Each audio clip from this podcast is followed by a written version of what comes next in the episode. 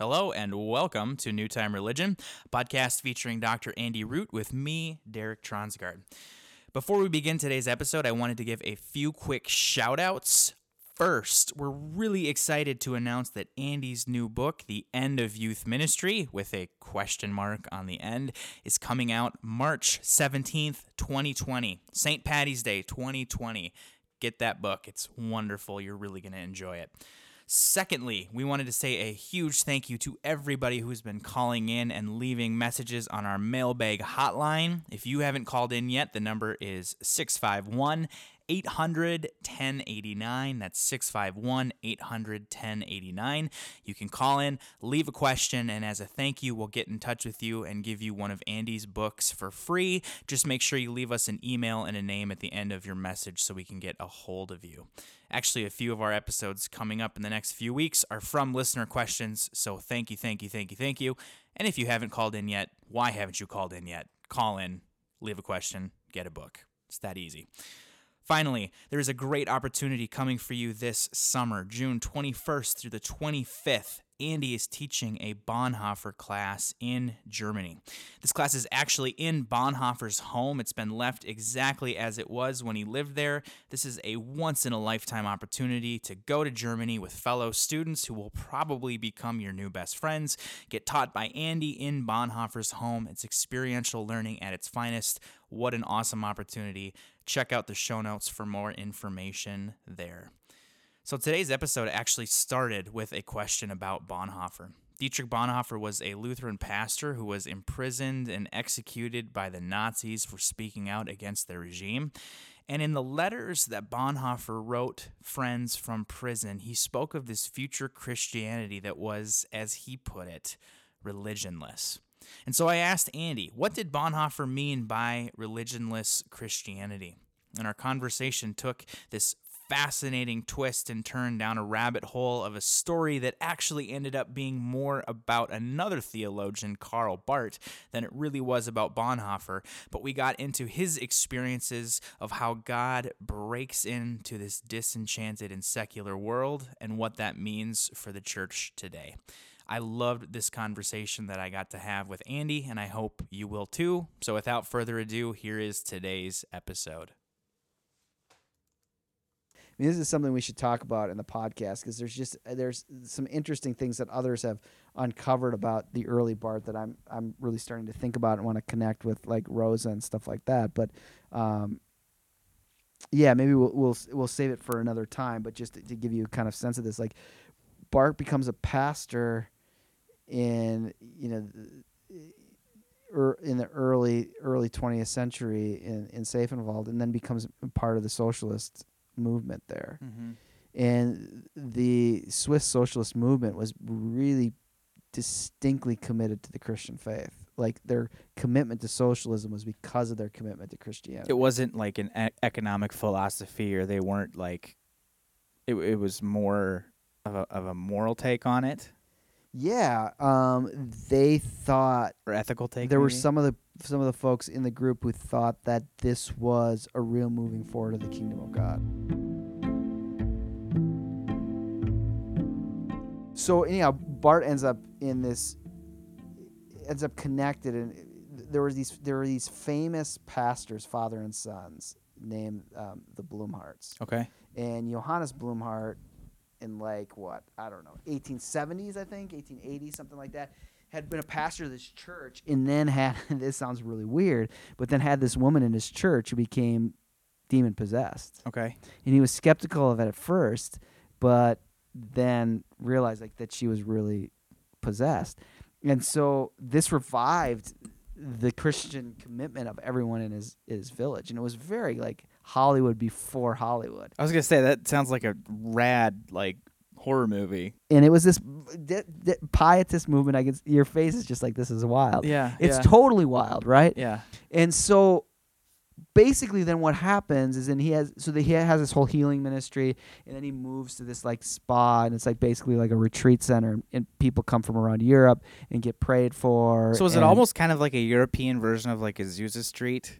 Yeah, well, yes. There's been books that have tried to connect this because uh, the Blumhardts kind of inspired this kind of Azusa Street. And Azusa Street was stuff. sort of what kicked off the Pentecostalism. In, yes in, in, in North America. yeah, and there was and, and healing globally. and and, and faith. and, that, and that was like and- yeah. early early 20th century so this Right. is like 20 30 years before it Okay. and, and some of these people were and this guy's a lutheran Yeah. okay he's like a pietist lutheran Yep. Yep.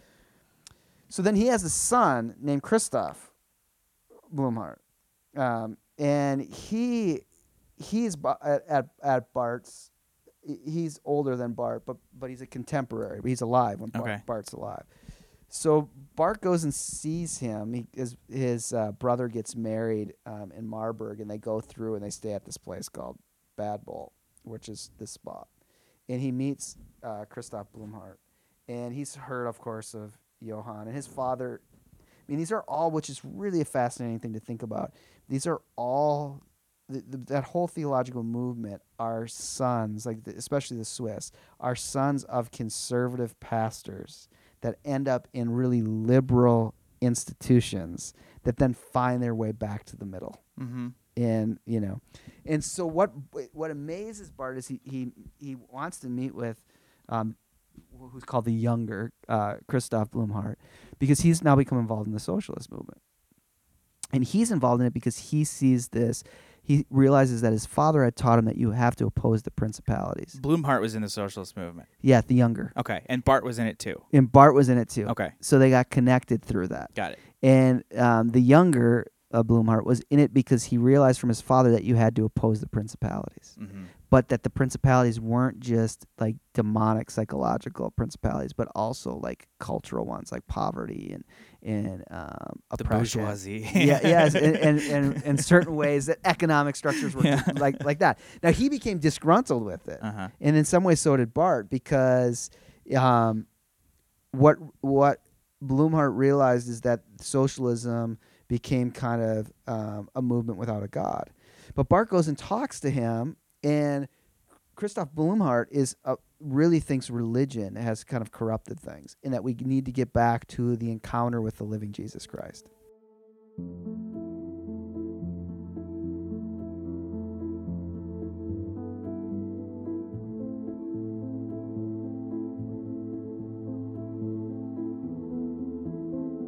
When he says religion, though, I mean, is he talking about sort of the state religion Yes, that was he's- he's dominating about- Europe at the He's time? He's talking about a state church, Yeah. but he's talking about like just the over bureaucratic structures, the ordination processes, all these things that we live with, just the the, reli- the religious institutional structures that he says we have to get back to the living Jesus Christ. So Barth goes and talks to him and is inspired by him and has been inspired by distance. But the thing he goes away and he and is recorded by his bi- biographer is that he says the thing about Christoph Blumhardt is that he always begins with God and he always ends with God.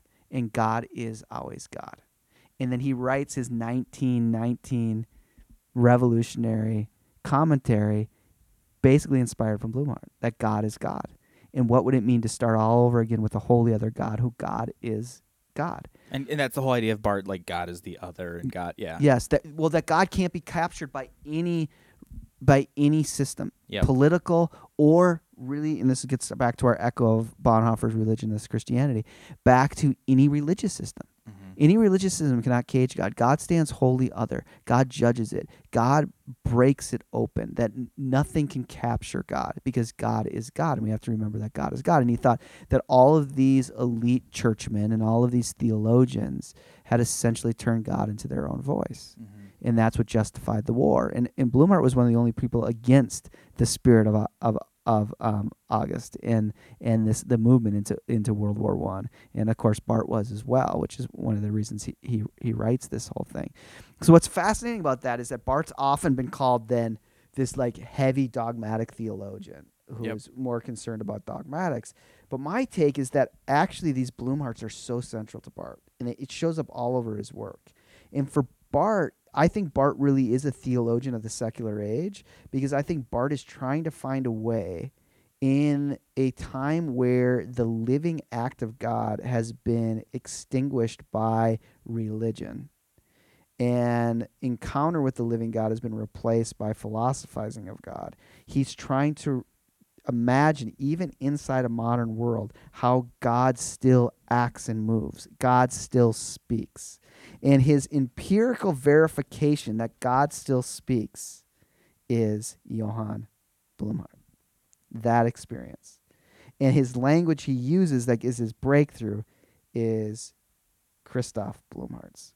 The sense that Jesus Christ still lives, Jesus Christ still acts. And to me, that be, uh, there's something about that. I mean, this was happening in the early 20th century, but there's something here now in the early 21st century that we need to recover. And if, like in our other podcasts, if the church is just about acceleration and it's just about building things up and just about growth, we do become captivated just by kind of managing religious structures.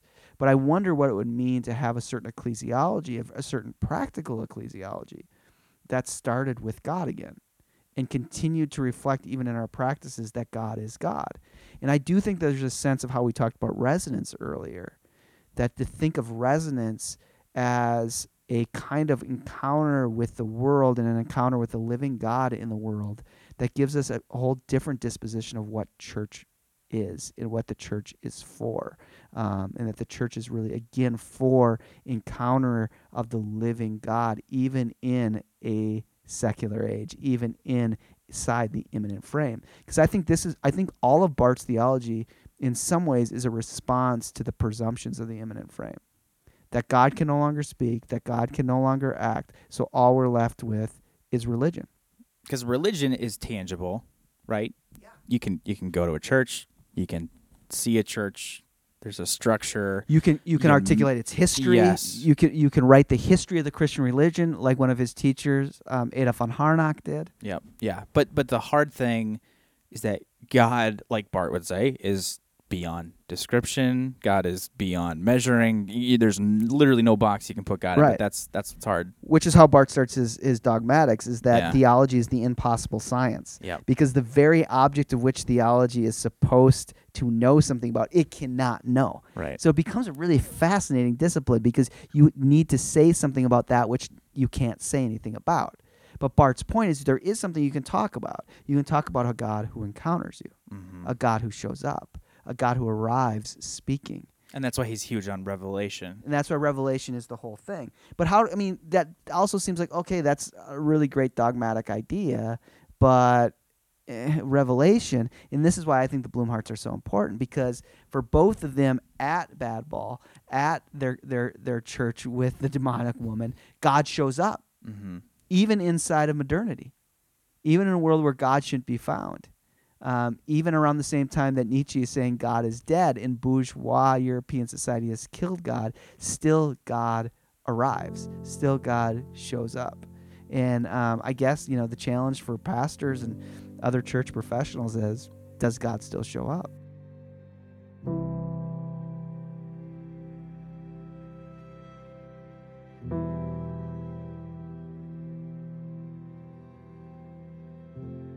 And I just heard this story for the first time today, but the Blumhardts whole thing started with that demon possessed woman, right? And we've sort of talked about how in the disenchanted world, and I'm assuming it was disenchanted then, maybe not to the same extent, starting to move in that direction. but it was moving sure. in that direction. If that's the event that started the Blumhardts that went to Barth, right? Yep. How can somebody who is fully, and I would count myself as this because I'm skeptical of that kind of Yep. stuff, you know? How can somebody who is fully living in a disenchanted world get to revelation without Yeah. having to lean back on enchantment? Does that, does that, you that see makes what I'm saying? sense. Okay. Yeah, and and this I think is is um, honors Taylor's perspective too. Is that a full? It is an illusion to live in a fully disenchanted world. Yeah. You know what I mean? Like, yep, yep, yep. uh, there's just no there's no such thing, yes. and so few people don't and would even admit to you that they that they don't. And Right. that we shouldn't want to. Right. Who wants to inherit that kind of world? Yes. It's a completely disenchanted world. It is really very true, and maybe this is the pushback to the religionless Christianity thing that our institutional structures, especially when they're dynamically stabilized, function in completely fully disenchanted ways. But the persons who act and make meaning and seek for life that even live inside those institutions do not live in a fully closed yes. disenchanted realm. yes. They still want something more. I mean, Yep. even just the continued discourse we have about romantic love Mm-hmm. and the way pop songs talk about that tips its hat towards some kind of sense of something eccentric that moves you out of yourself that's bigger than you you know what i mean so so there's no way to do that so um yeah it but it does become a question of how open is your open take and i just think that this is a big challenge i think part of the problem with part of the risk of being a pastor in this age is you become more closed spin. You become more closed than a lot of people in your congregation. Oh yeah. I'll always, you know, have people come up and they'll be like, "Look at this article that I just read about like angels and like this Yeah. this kid died and like went to heaven for 10 minutes and then came back. Like isn't that Right, awesome?" And I'm just right. like, "Yeah, that's great." Like, you know, but right, right, right. but but you're right cuz I'm a total skeptic guy. yeah, you're you're skeptic because you're you're you're in the world, Yeah. and and there's a part of a like a, a hidden text that we we fear that. Well, I mean, the truth is that the same thing happened with the Blumhardts. So that um, you know, they're they're they're like these. The, elder is like such a, a major touchstone for pietism. Yep. And then the younger, this is my own experience actually, growing up in a Lutheran pietist kind of ethos, and then going to college at a like a hub of Baptist pietism, so getting double dose pietism. By the end of my time at in, at this at this pietist Christian college, like I was done with pietism. Like all the all the um the inherent at times well i won't say inherent risky kind of leanings towards duplicity or towards overstatement or over emotionalism um, those get those get raw those get tough. And and christoph had those where he became sickened with people chasing down demons looking for demons um, taking his father's experience and trying to make it some kind of formulaic thing. And there was another like um, I don't remember his name off the top of my head, but there's another kind of German thinker who was going around casting out demons at this time, and Mhm. Barth has no patience for him. Mhm. So it's it's really interesting how he thinks Blumhardt the elders like that's a sign God still Yeah. acts, where the Yep. other guy who's going around and like casting out demons. Oh, that's a bunch of bullshit. like, yeah, yeah, yeah. He's like that's. BS, man. That is that's that's not true. So, um, so there's always these these dangers with that. But those of us who grew up in kind of pietist communities have the danger of becoming very cynical.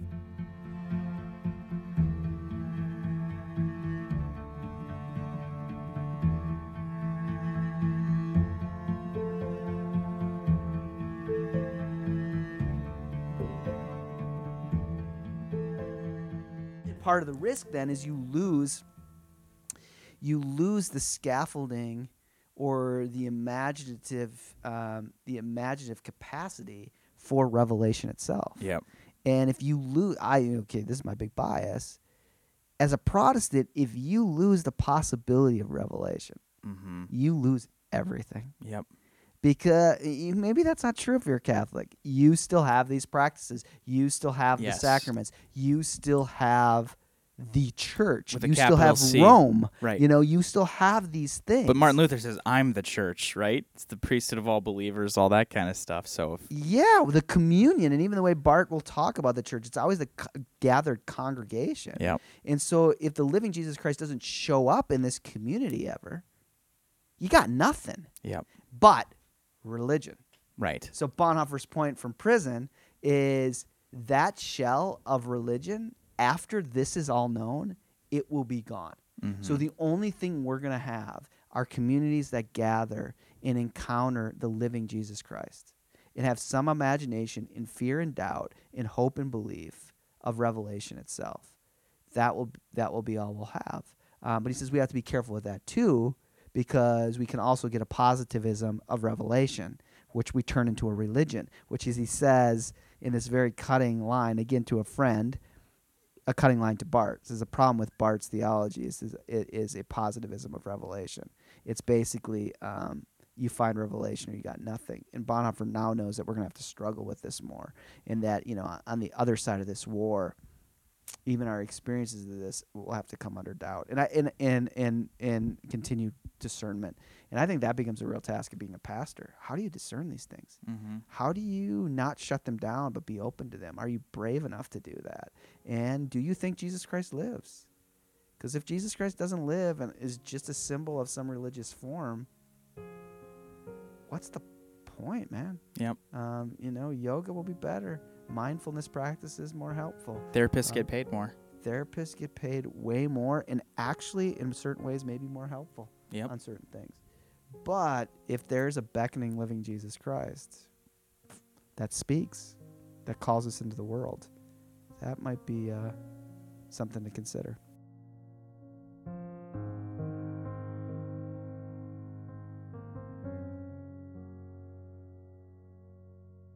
New Time Religion is a podcast featuring Dr. Andrew Root, which is produced by me, Derek Tronsgard. If you like what you're hearing, please leave us a review on iTunes and tell a friend or two about our show.